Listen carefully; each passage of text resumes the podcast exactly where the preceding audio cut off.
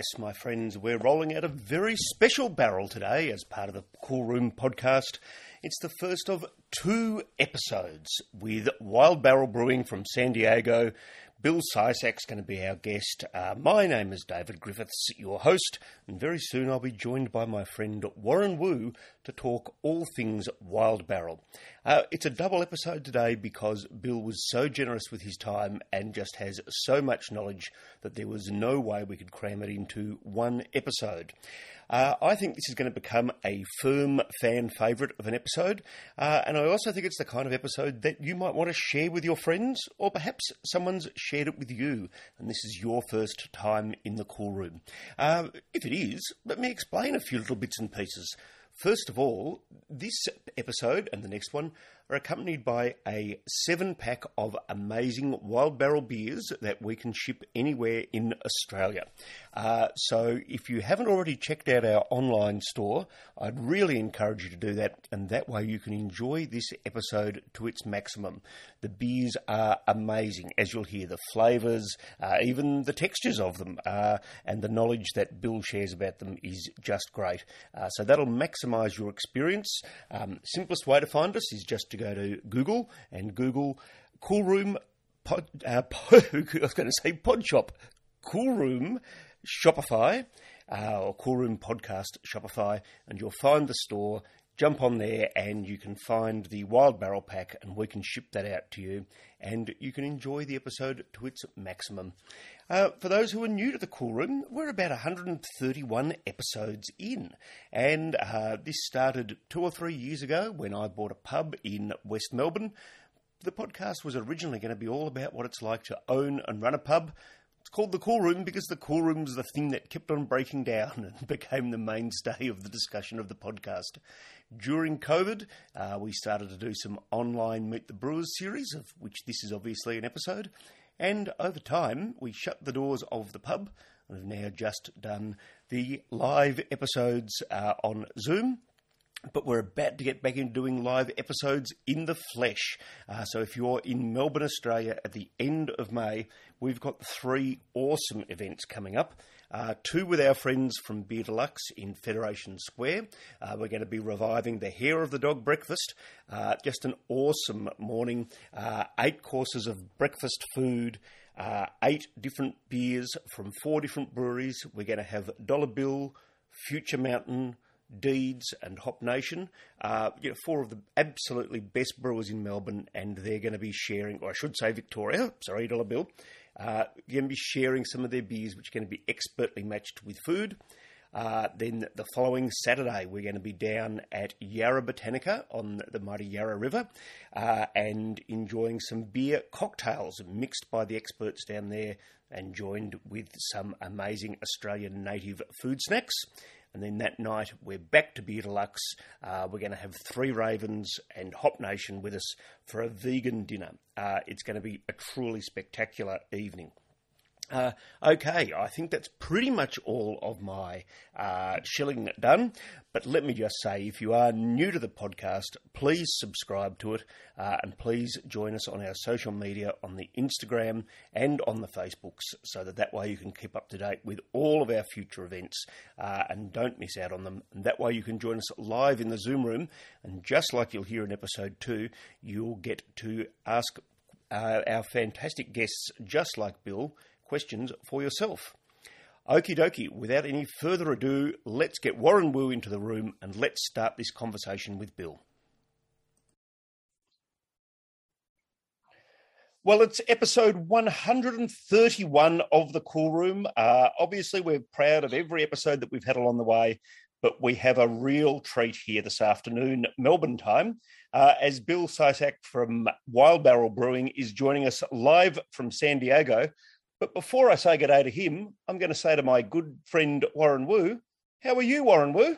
I'm very good, Davydd Griffiths. How are you? I'm good. Enjoying being able to sit down after a busy day yesterday and um, to be inside looking at the leaves turning colour for autumn and to be looking forward to some big hearty beers this afternoon, especially the stout that we're going to finish on. Oh, yes. Yeah, absolutely. I mean, we've got a really fascinating uh, range of beers and and a really, I think we've got a really super fascinating guests who, who, who will, I think this will meander a little bit. I know how our, our listeners love it when we go completely off course. Um, but I think Bill is the perfect person to do that with. Um, but yeah, I'm I'm very excited about this. Well, let's kick off. Um, yeah, okay, Bill. So, welcome to the podcast. Uh, thank, thank you, you, very much for, for for offering your time and and um, and giving us a, a beautiful guided tour of the, the, lovely beers you've you've presented us with. Um, I thought a great way to start would be let's discuss wild. Let's discuss Wild Barrel to begin with, and and what and, and tell us about uh, let's start with the physical brewery and the tap room and, and where you hark from. Okay. So uh, thanks for having me on, guys. Uh, Wild Barrel Brewing was started or had our first opening day on September 30th, 2017.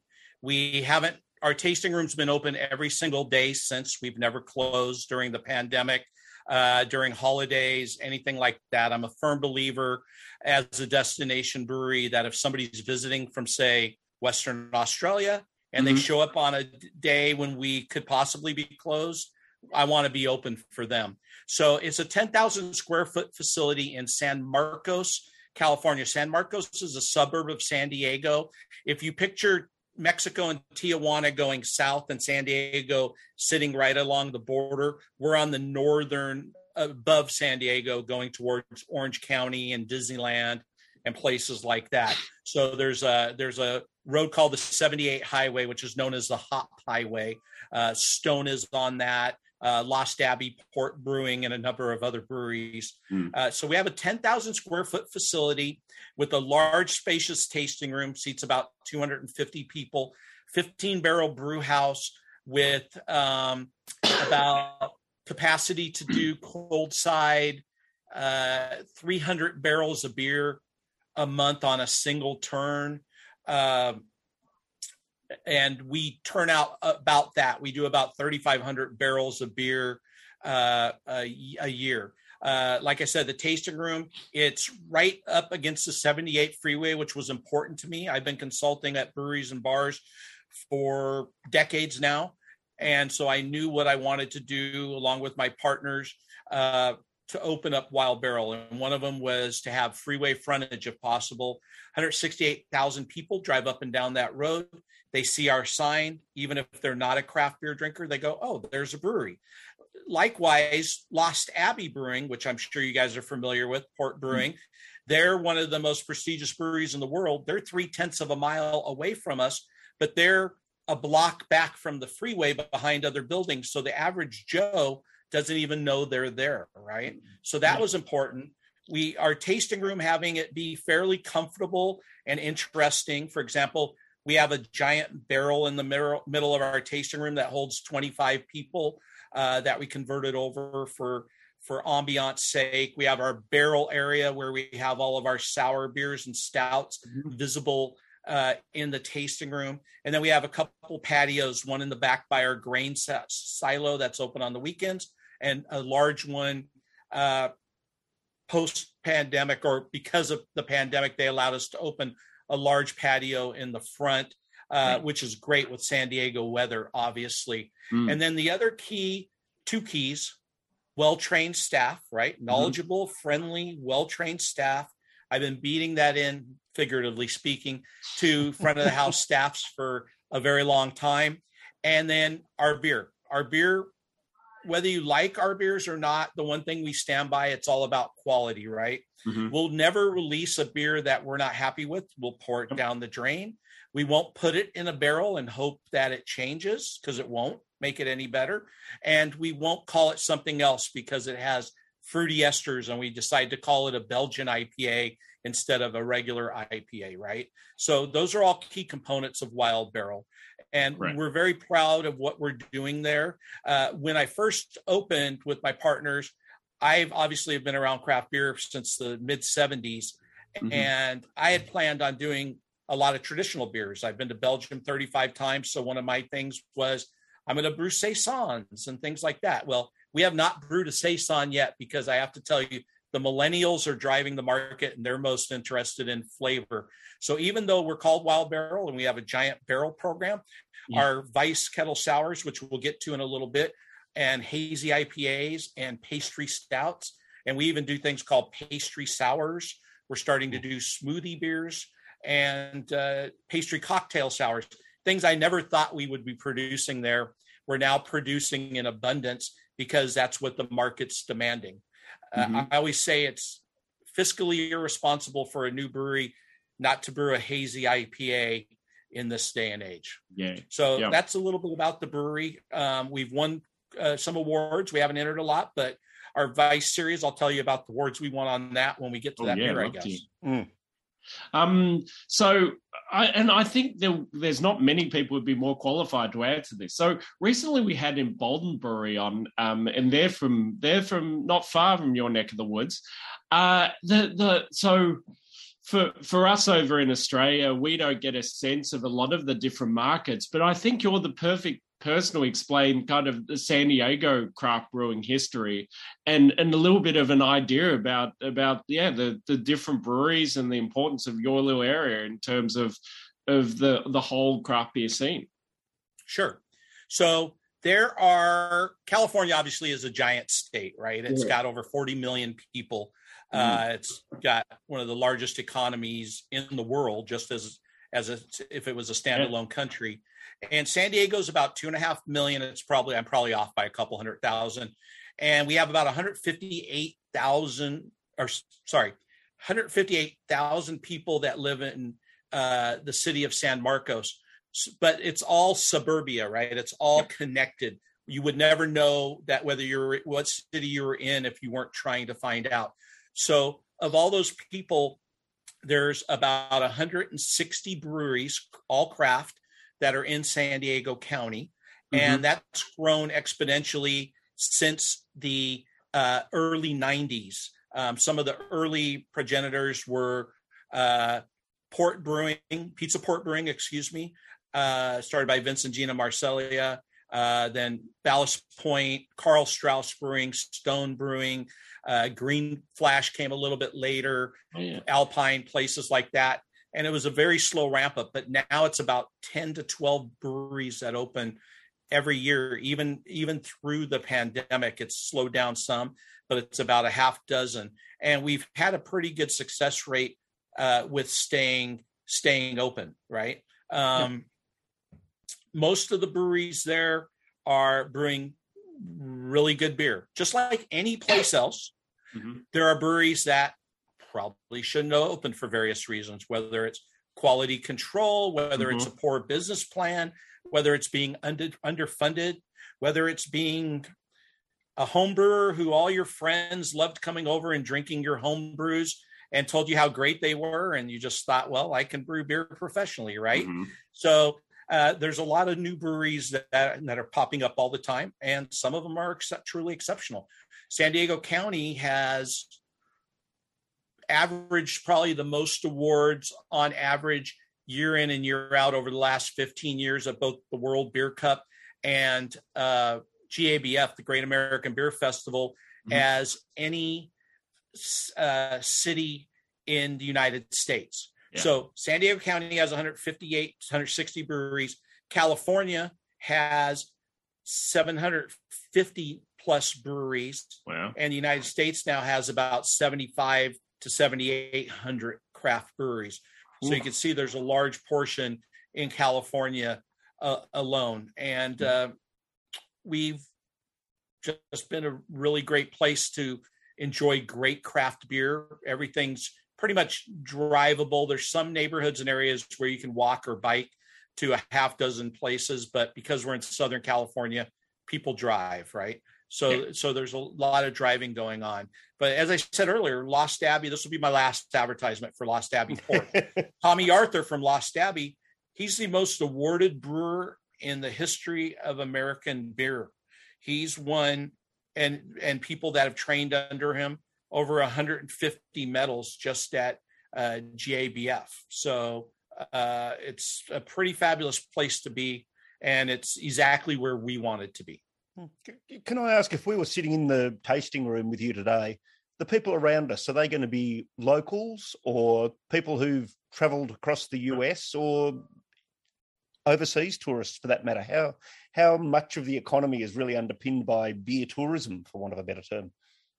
So San Diego is a huge tourist destination, obviously, um, but you can't be successful just as a destination brewery. We have a lot of beer tourism every weekend. I'd say we have people from other countries, not even counting Mexico, which is really a suburb. Tijuana would be considered a suburb of San Diego if you were thinking distance, right? Mm-hmm. It's only like 35 miles from our brewery, uh, the border. So, but we have just the other day we had um, somebody, a couple that came in from Western Australia, and they gave me a. Uh, I could tell you a little bit later on if it comes up about the different Australian beers I had, but I had a, uh, a feral warhog. Oh, yeah. oh yes. Yeah, which is right by your area. So they brought me one of those. Uh, and they had been getting our beers through Forward Hops and, and all you guys in uh, Western Australia, but we're also in places like uh, Thailand, Vietnam, China, Japan, Korea, uh, Britain, Belgium, uh, Czech Republic, uh, Austria. Uh, we're going to be opening up in Chile, and, and like I said, we're a small brewery, but that was one of the things I wanted to get the beer out to the destinations we wanted to be at, and a, mm-hmm. and a few different states also. So that's we're kind of a unique brewery also in the fact that we don't have a core lineup of beer. Well, I should say we have a draft core lineup of beer, mm-hmm. but in packaged product, beer cans, we actually drive importers and distributors crazy because we release five new beers or five beers every single month. And what happens is retail accounts love that, especially in California where they have access to that, because they'll just buy a case of each and wait till the end of the month and they'll get five new ones and their customers come in and they know, oh, what's new from Wild Barrel, right? So yeah. it's always a fun thing to to kind of do that. But some of the bigger distributors don't get that. Hmm. So it's always been a challenge for us to uh, find the right partnership when it comes to that. Um, oh, go, Davydd. Uh, sorry. I really want to ask about this beer, but before that, I really want to pick up on what you've just said there because we speak to a number of breweries, particularly in Australia, who, when they do that many different beers, don't have can art that looks as good as your can art does. They do a much more mm. plain label because they Thank can't you. afford to do a new run every time. Um, your labels and everything look fantastic, but how do you reconcile the business side of that? Well, um, I work 16 hours a day. and uh, now I include stuff like this. And part of my job is drinking beer. Plus, I'm an expert in beer and food pairings, whiskeys, spirits, cocktails, cigars, wines, things like that. Anybody wants to send me some Penfold Grange. I just drank my last bottle, so yeah, we've, um, we've got free. it lying around everywhere. It was, you know, it was like the gold rush here. You know, just in terms of oh, no you doubt. walk down the street um, and you're um, tripping over Grange. Yeah. Well, Semillon's good. You have some great Semillons there mm-hmm. too. But anyways, so I I enjoy all, all those different things. So, but I'm I'm not only CEO, co-founder. I run our tasting rooms. Uh, I have great people under me, but I run our tasting rooms. I right now run all of our sales uh, for all of our distributors overseas. Everything I do, all the education. Uh, and I oversee the social media. I was doing it myself, but now I at least have somebody working under me. And I create or select the can art on all of our cans. I have a graphic artist that I plug in and say, This is what I want on that. Uh, find me this picture, find me this, or I have this picture. I want you to run with it. But so I I basically do all the can art. So I'm very proud of it. Yeah, it's it is it, it's stunning. Yeah, it stands out. It's it's really creative. Um, I think it does reflect what's on the beer, so it's good fun. Um, let's let's let's go to the beer itself, and I think I think um, it'd be a good time to have a chat about the Vice series. but let's let's specifically look at the watermelon and strawberry uh, sour that we've got in front of us. Would you would you uh, be happy enough to give us a little bit of a tasting of this? Um, I think, uh, given that you're uh, you're you actually train, you're now let me let me butcher this. The, the, let me butcher this uh, uh, qualification um, thoroughly here. Uh, chicharron. Well so mm. Yeah. Oh, chicharrones are good to eat. That's pork skin, but yeah. uh, deep fried pork skin, but it's actually cicerone. Cicerone. There we go. Cicerone, right? So that's a beer beer sommelier. Mm. Um, I've been teaching about tasting beer and aromatics and things like that uh, about 20 years before the Cicerone program started. But Cicerone program is a great way for uh, front of the house staff, uh, brewery people, and uh, just craft beer aficionados to learn how to do certain things when it comes to beer and learn about beer styles and things like that. Um, I could go into heavy detail and give my usual I told you guys we're in trouble before we started because I do three hour lectures, by the way. I, I do three hour lectures in school. So I, I, I can talk forever. And I'm not going to get into olfactory glands and gustatory nerves and all those things unless that's a follow up question and you guys want to hear about I, that stuff. I, think it but has to I, be now. so basically, you have all the senses, right? Your sense of smell is mm-hmm. 90% of flavor, right? Uh, the recipe is aroma, taste, and mouthfeel equal the flavor of whatever you're having. And mm-hmm. when it comes to your senses, you have tactile senses, which range about uh, a couple thousand different sensations. You have uh, your taste buds, right, which have sweet, sour, salty, savory, or umami, bitter, and now fat. They they've received in the last study that they did about a decade ago your hearing and sight are linear. They go from pitch black to the brightest light, couple hundred thousand variations. Hearing is a uh, pitches in the same range up to a million different variations. Sense of smell is actually 1.4 trillion aroma variations that are there. Early prehistoric man had to develop that because they didn't have, I don't know, you guys may not have them, but they didn't have 7-Elevens. We have 7-Elevens here or convenience stores. They didn't have convenience stores where you can go get chili cheese fries and a hot dog. So if they found an animal on the side of the road, they needed to know if it was still good to eat. Or if they were picking berries, they needed to know if there were mm-hmm. overly sweet berries, which were, had a tendency to be poisonous. So they developed their sense of smell very quickly. And that's why our sense of smell is 90% of flavor. An easy way to prove that is if you've ever been cold, had a cold or been stuffy and your food that your favorite food didn't taste the same, that's because your sense of smell isn't working, right? So what happens is when you're breathing in on any aromatics, whether it's smelling your food, smelling a great whiskey, a great wine, a great beer, you're going in what's called ortho and retronasally through your nose and your mouth, which goes to your olfactory gland, which mm-hmm. goes to your brain, then to your gustatory nerves, which are not just on your taste buds, but all over your palate. And what happens is that's allowing you to pick up all those amazing things. And when you go in orally, what happens is you're still breathing that in and it's in your mouth. So that's where you get this really extreme combination of aromatics and flavors. So anytime you're trying something, you should be able to pick up 10 aromas and 10, 10 tastes of that beer or wine just by going in there and, and teaching yourself. So, uh, you know, I don't tell people to do this when they're sitting in their local pub because they'll look at you funny and move you down at the end. but when I'm judging beer or we're doing a new blend of a Vice series or we're doing, um, you know, hop trials, uh, we all we always sit there and try it, and we do uh, a couple little uh, sips. We do a sip vigorously swish it around your mouth. That cleanses the palate. Uh, from the whiskey Warren just had before this, and the gum Davydd just put under his desk, and things like that. And then you take a little sip and pull air over the front. That, be careful if it goes down the wrong way, you'll spray your computer screen.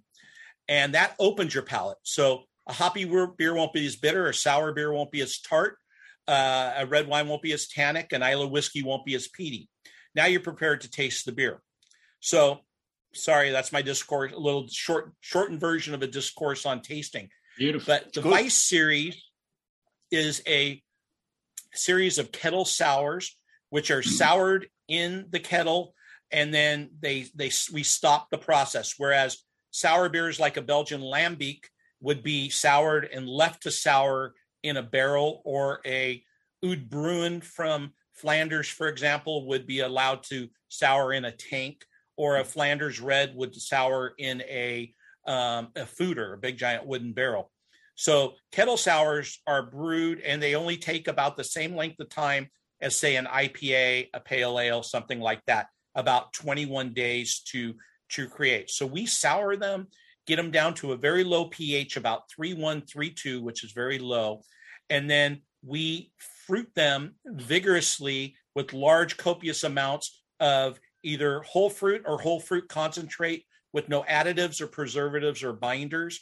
And we mm-hmm. do that in post fermentation. So on the cold side, and that's why our Vice series, as you have them, have an insane amount of fruit notes to them. Hmm. Uh, a lot of times we get comments from judges that are less experienced, and they say, "Well, there's synthetic fruit in there and stuff because how could it taste like that?" Well, because we're idiots and we spend a lot of money on fruit and put more fruit than the average brewer does to stand out and do that and put a huge amount at a huge cost to us. But, but we're very proud of it. Matter of fact, our base vice, uh, by the way, vice, V I C E, for anybody who's wondering, we're in America. Americans aren't great with other languages. Berliner Weiss, which the Weiss is W E I S S E. First of all, most of them would call it Weiss. And secondly, they wouldn't pronounce it correctly. So I made it simple for them. Uh, v I C E. It's a fun mm. gimmick. Uh, our tagline is pick your vice right and so it has a lot of uh, innuendos and and double double entendres and stuff like that but our our base vice is called vice sans fruit without fruit and it's actually won the gold medal for two consecutive years at the great american beer festival for american sour beer which we're very proud of and it's very unheard of when there's 7000 8000 beers in that competition uh, to win back-to-back medals for the same beer in two years. So you can tell that the base beer is is a really good Berliner Weiss style right off the bat. And what mm-hmm. makes it unique, if you've ever had just a straight up Berliner Weiss, they're usually about three three point two percent, and they're very lactic and they're one dimensional. You don't pick up a lot. That's why the the uh, the the people of Berlin created adding woodruff, essence of woodruff or raspberry to cut through the lactic acidity. Well, our Vice Sans fruit actually has aromatics and flavors of ripe stone fruit, apricots, peaches, and nectarines. Mm-hmm. So it already has a really nice flavor profile. And we serve that at our brewery along with the other 30 beers we serve at the brewery, of which a dozen of them usually are different Vice flavors. So this particular beer is 5.2. It is Vice strawberry watermelon or watermelon strawberry. I always mix them up because I have a bunch of new ones coming out. Watermelon strawberry. strawberry. It's got a beautiful light magenta, hot pink color. Mm. It's got aromatics of the strawberry that comes through with a little bit of pickled watermelon rind. Mm. And then when you taste it,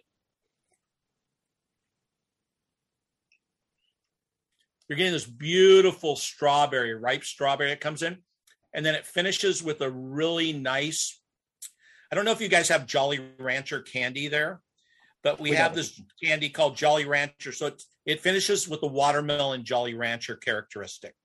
So these sours even though i have we have an amazing barrel program with some world class uh, barrel aged sours and imperial stouts these sours are for everyday people and they're sweet tart with a good acidity. But whatever vice you try from us, it's going to have a lot of thought put into it and it's going to taste like the fruit. For example, most strawberry sours get very phenolic or band aidy because they have seeds in them.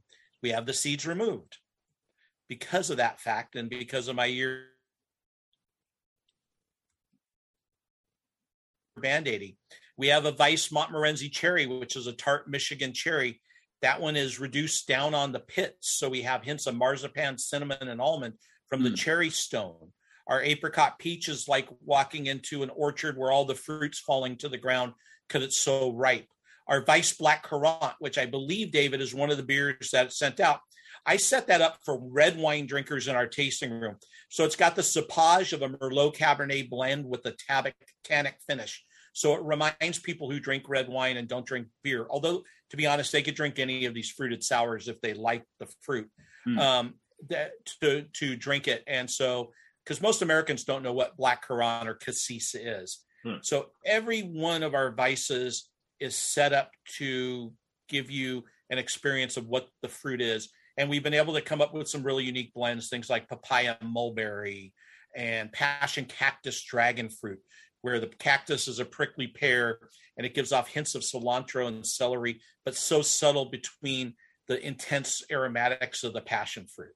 So uh, that's a little bit about our Vice series, or a lot about our Vice series. Sorry, it's a fantastic lineup, and um, we've got a couple of local breweries here in Melbourne who uh, who love playing with prickly pear. Uh, before we started, I had the Vice fruit basket, and when you're talking about the number of flavors that the palate can detect, uh, for people who haven't opened and tried that beer yet, uh, you're in for a real treat when you do because uh, now correct me here, Bill, but six or seven different fruits in that beer, and it was a, a real interesting uh, array of flavors that come through, even as the beer warms up and changes a little. Yeah, that's uh, um, that one's got. Uh, let me think here. Uh, cranberries, peaches, blueberries, boysenberries, passion fruit, and apricots mm-hmm. and bourbon uh, Madagascar bourbon vanilla beans. Everything we use is the finest quality. I mean, we might not buy Kopi Luwak Civet Cat coffee at uh, three hundred dollars uh, a pound, but we buy really good cold brew or coffee when we're using it in a stout from an artisanal maker. So we we try to get really good fruit uh, wherever we can, or ingredients as a whole.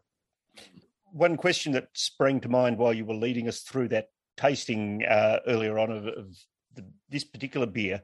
Uh, we haven't had a discussion about glassware for a long time here on the podcast, but it's uh, an issue that we really do take seriously. And I guess by way of example, if if people were tasting the three beers we're having today, the watermelon and strawberry, then the cosmic zen, and then the imperial stout, would would you yourself serve all three of those beers out of the same glasses, or do you have different glasses for different beers? We do.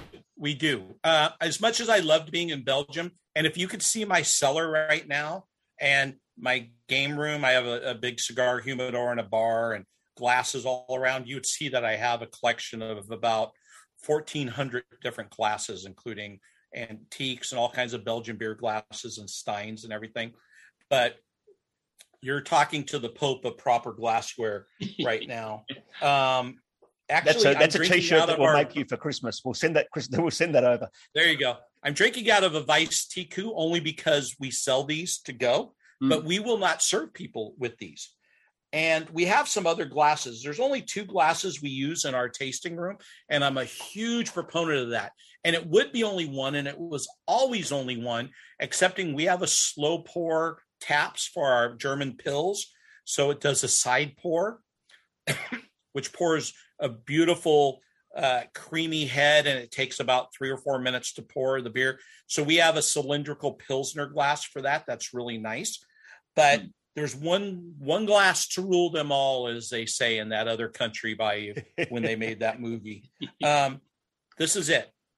This glass is what we serve all our beer at in Wild Barrel. It is a 17 and a half ounce embassy uh, cognac style snifter. Okay. This has our name on it, but the ones we serve in the tasting room, this is a tip for any publicans out there. Don't serve logoed glassware unless you want them to go home as a souvenir because we all make bad decisions late at night mm-hmm. after a night of drinking. Beautiful. I like it, Shannon. Oh, yeah. um, on our glasses that are service glasses, we have a four ounce pour line and an eight ounce pour line. And it's literally a line with a little barrel in between them. And that is what we serve everything. I am so tired of spending the last few decades going in and getting shot glasses for my samplers and not being able to swirl it, not being able to get the aromatics and flavors. So what I do is I go, I'm going to be needy when I go into a new place, but and I tip well. And I usually put like a 20 down on the bar and say, can I get a big size glass, but I only want you to pour a couple ounces in it so I can get the aromatics out of it. Mm-hmm. So when we do a taster flight, which we do, it's with these glasses. We also serve eight ounce and 16 ounce pours, which at 17 ounces gives it a true serving. The little glasses, even the little versions of this that are three ounces, they're cool and they're great festival beers glasses, but they fill them right to the rim. So how are you supposed to swirl it? How are you supposed to get any aromatic action mm-hmm. as you're going down? They want to leave a little foam on it, right? Because you want those aromatics coming through those. The other thing is the shaker pint glass, the most common glass you see in any pub mm. around the world, right? That 16 ounce shaker pint glass. Yeah. You know why it has the name shaker pint glass? Because the only place it belongs is in the other end of my tumbler when you're making my martini for me. Okay. the problem is when the microbrewery industry started in the early 70s uh, or mid 70s, late early 80s, they had to find the cheapest pint glass in the glass catalogs that they can get. And that was 62 cents a glass at the time. So they all started using those pint glasses. They're stackable, which is not a good thing, but they seemed like a good thing at a time because it puts micro abrasions on the inside of the glass, mm-hmm. which allows bacteria to build up. And they are great for advertising, right? They do have advertising. But even our big breweries, our Bud Miller Coors breweries, never used those glasses prior to the craft beer industry, which was called the microbrew industry at the time, mm-hmm. started using them. So that's kind of a dirty little secret of the American craft beer industry is that we kind of push that glass onto the world, unfortunately. But yeah, I don't. I have some antique ones, but I I, I don't drink out of them. I'd rather drink out of a red wine glass because you're going to be able to get those aromatics and things. So that's, sorry, I'm a little bit a million miles away from the kind yeah, of glass. that's that's a perfect plaque. Anything with any curvature. I mean, if you go on and taste your beer, I get sometimes you're having a having it out of the bottle or or the can and stuff like that. But I mean, you know, if if you're going to take the trouble of pouring in a glass, pour it in a glass where you can truly enjoy the beer. And and certain glasses give off different aromatics, but they're all good as long as they have a little curvature, whether it's a tulip or a snifter or you know any of the, any a red wine glass, white wine glass, mm-hmm. you name it. There's all kinds that that work really well. So yeah, we're kind of unique because drives my partners crazy because I'm like, there these are not cheap glasses, and we have like 800 of them on the floor at any given time, and they're like, ah, man, we got to buy more glasses. Can't we just buy something cheaper? No. No, I'm sorry. So yeah, this is my glass for that. That's what I'll be drinking the Cosmic Zen out of in a minute.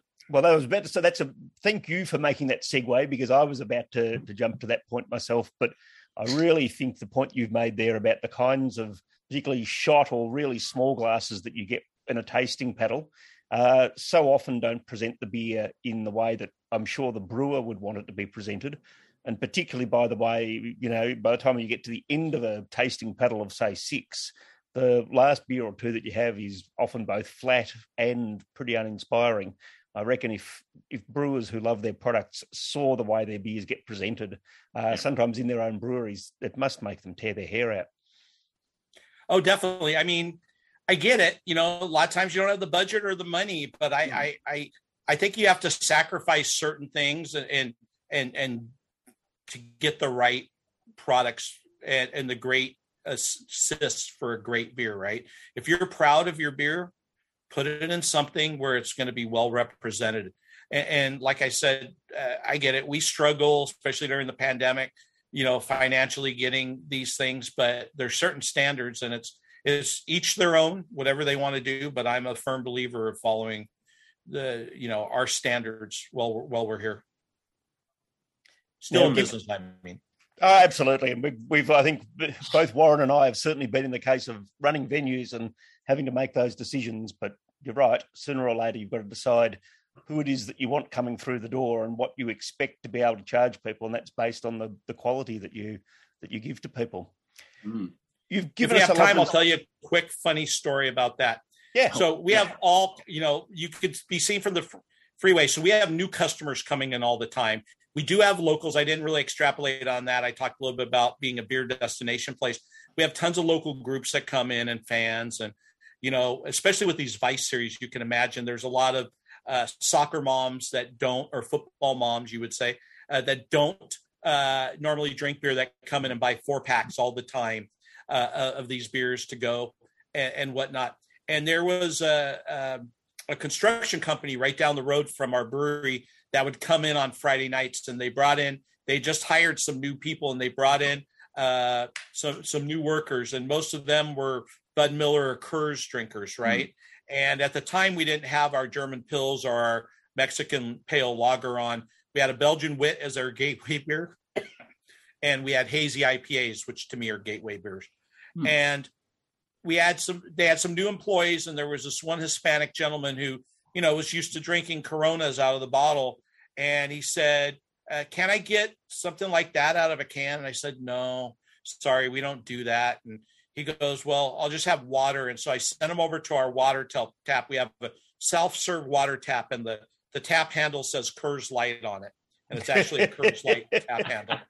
Um, and I sent him over there, and then finally he goes, "Well, I really want a beer. Can I try something?" And I said, uh, "Yeah." I go, "You know what Blue Moon's like? Well, this is a sexier Blue Moon. Try our White Rabbit."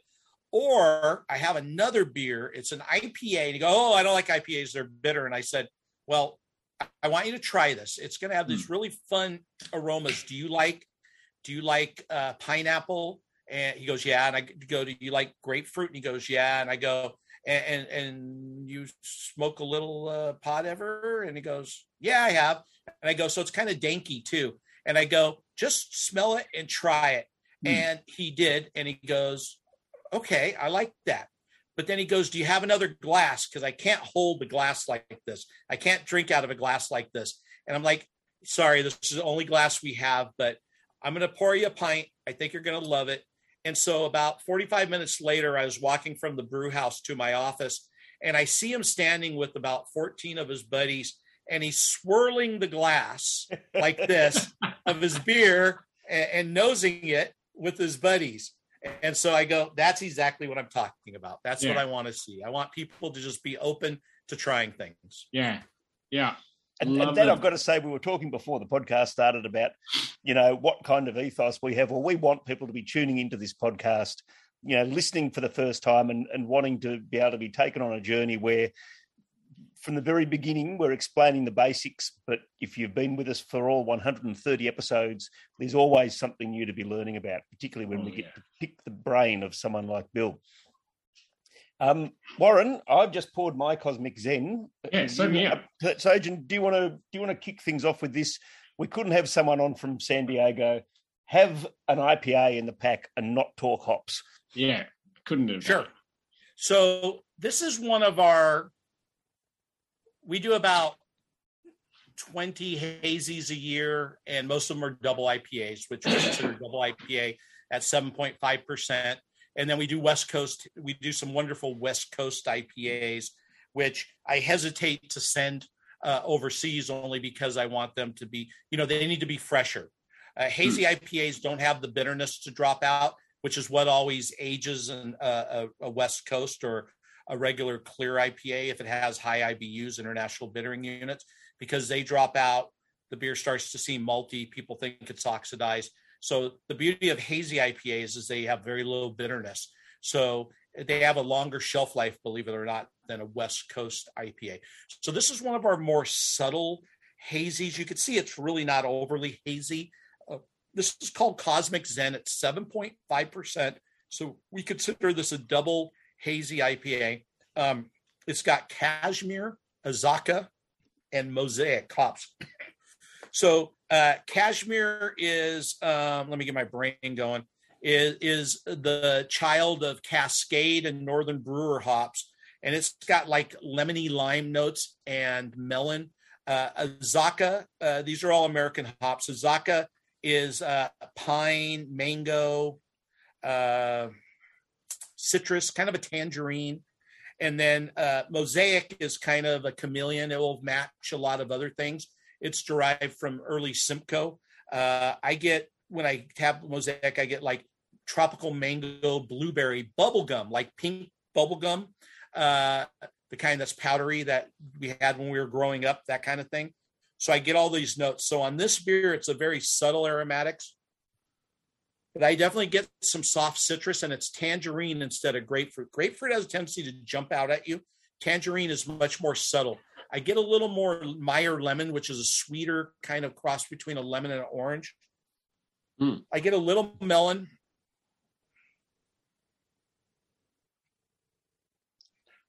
I get a little herbal note. I get bubble gum for sure and blueberry. Mm-hmm.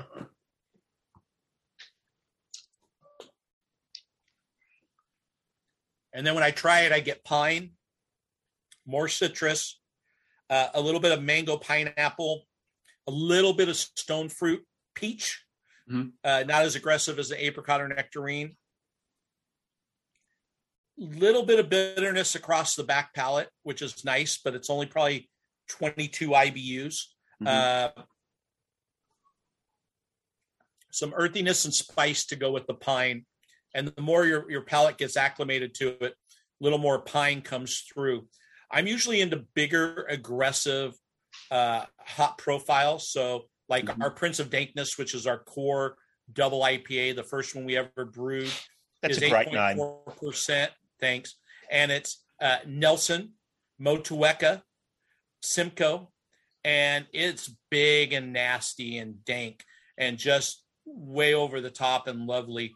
Uh, so I like those kind of characteristics of Amarillo, Simcoe, uh, Galaxy, love Galaxy, um, things like that. Uh, Citra is what we use for our citrus crush with Mandarina Bavaria.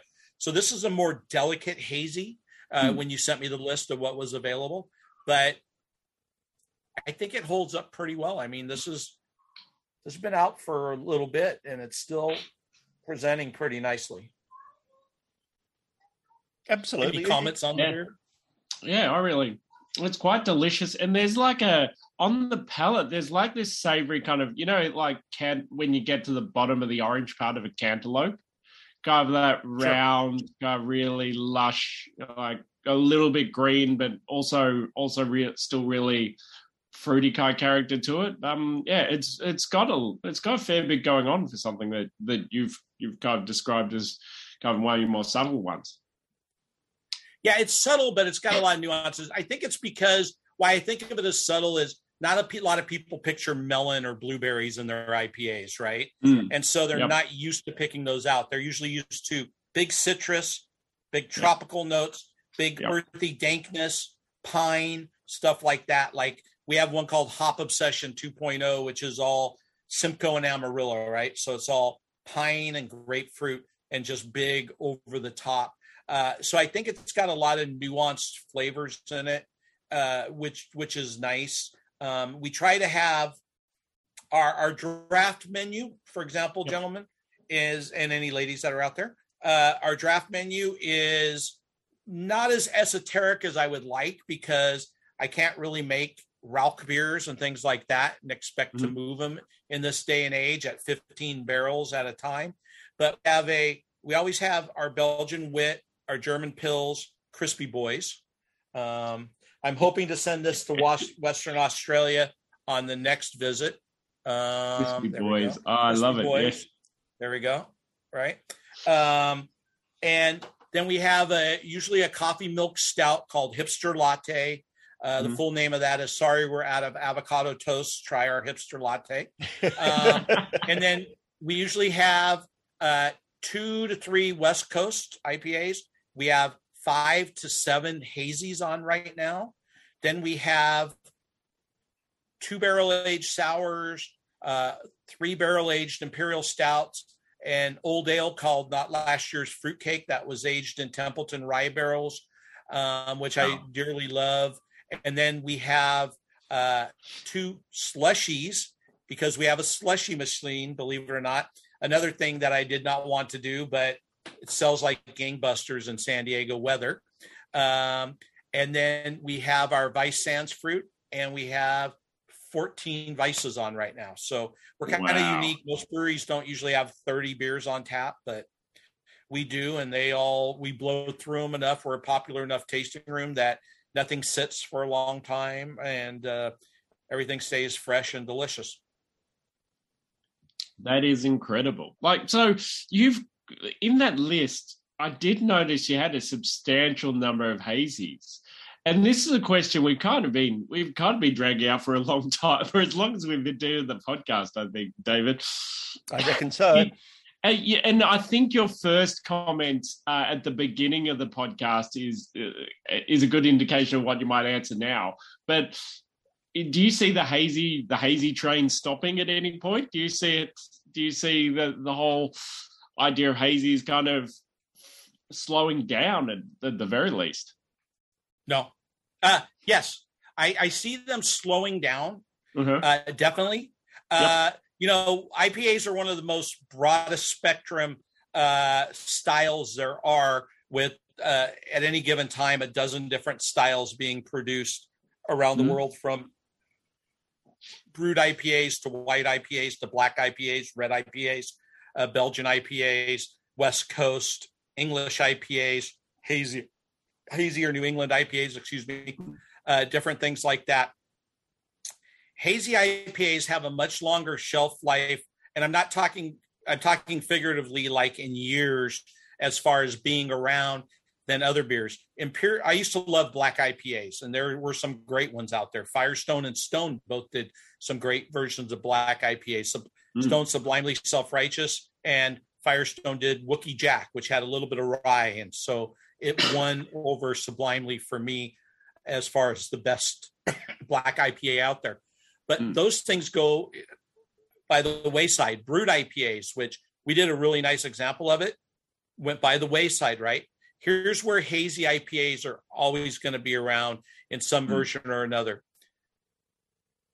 They may not be the beer geek's friend anymore and one of my nicknames is grandfather of beer geeks because if we want to go back into my history i was doing beer tastings uh, and bottle shares in the late 70s so before people even realized what those things were about so i use that term beer geek affectionately where some people use it more derogatorily um, here's why it won't go away even when it's not a fad even when people aren't lining up for other half or trillium or treehouse which are legendary producers on the East Coast. Mm-hmm.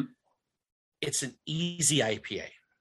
You can't take a person who drinks Victor Bravo or Foster's or Cooper's and say, here's a stone ruination at 100 IBUs.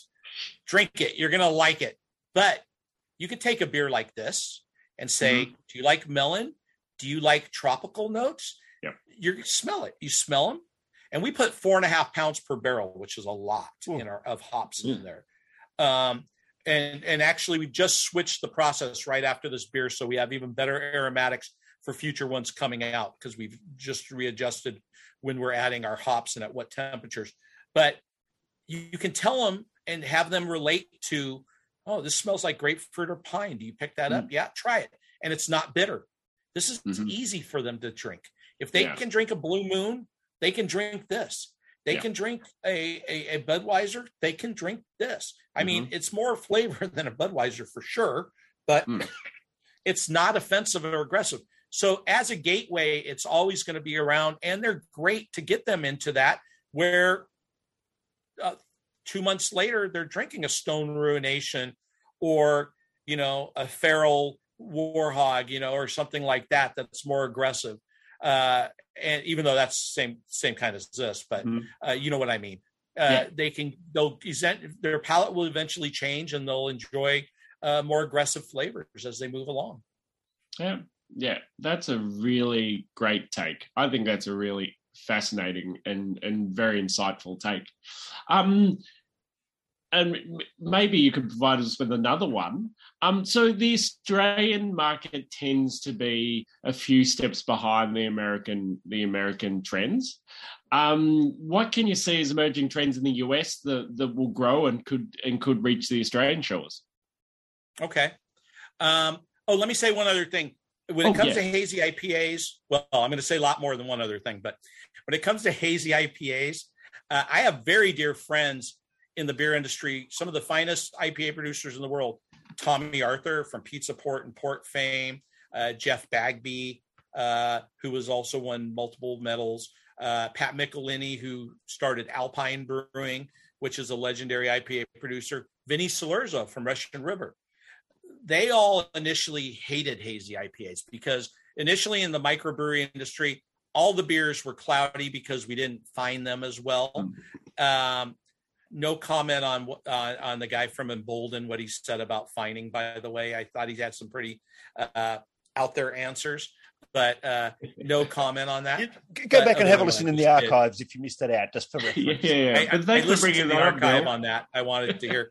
Um, but anyways, they are still Tomme to this day, even though they make hazies now at Port Brewing. To this day, is like hazy IPAs. Hate hate the fuckers. Um, but uh, you have to embrace it and you have to embrace them. So the newest fad out here is cold IPAs. Uh-huh. And and cold IPAs, guess what? They're not new. The brewery was doing an IPL, which is an India Pale Lager, mm-hmm.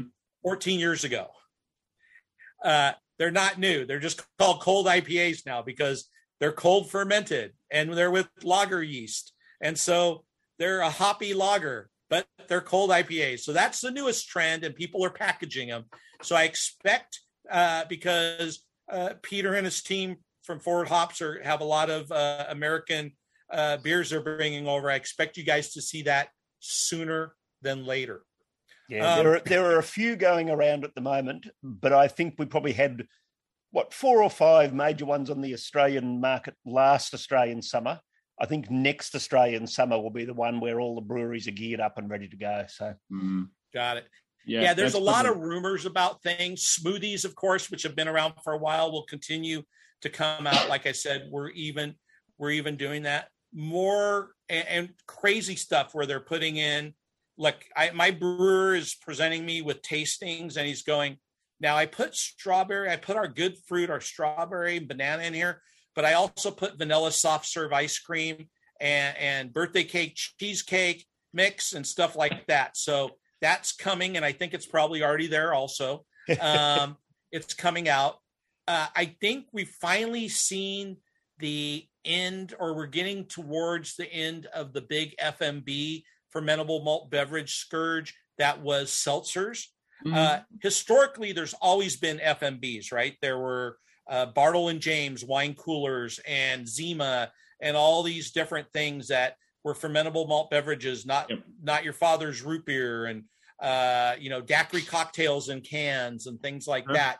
And seltzer far outpaced them. But as I thought, my one thing I drew line on was with my partners is I said, no, we don't need to do a seltzer because we're not competing in the local grocery store shelves, which is mm-hmm. why places like Stone and other big craft breweries did that because they're big regional breweries and they need to be on those shelves and it's taking a huge part of the market share and it and it was much more aggressive than I thought it would be but mm-hmm. I think we've started to see uh, the major producers start to drop their lines a little bit and, and see those going down uh, a lot.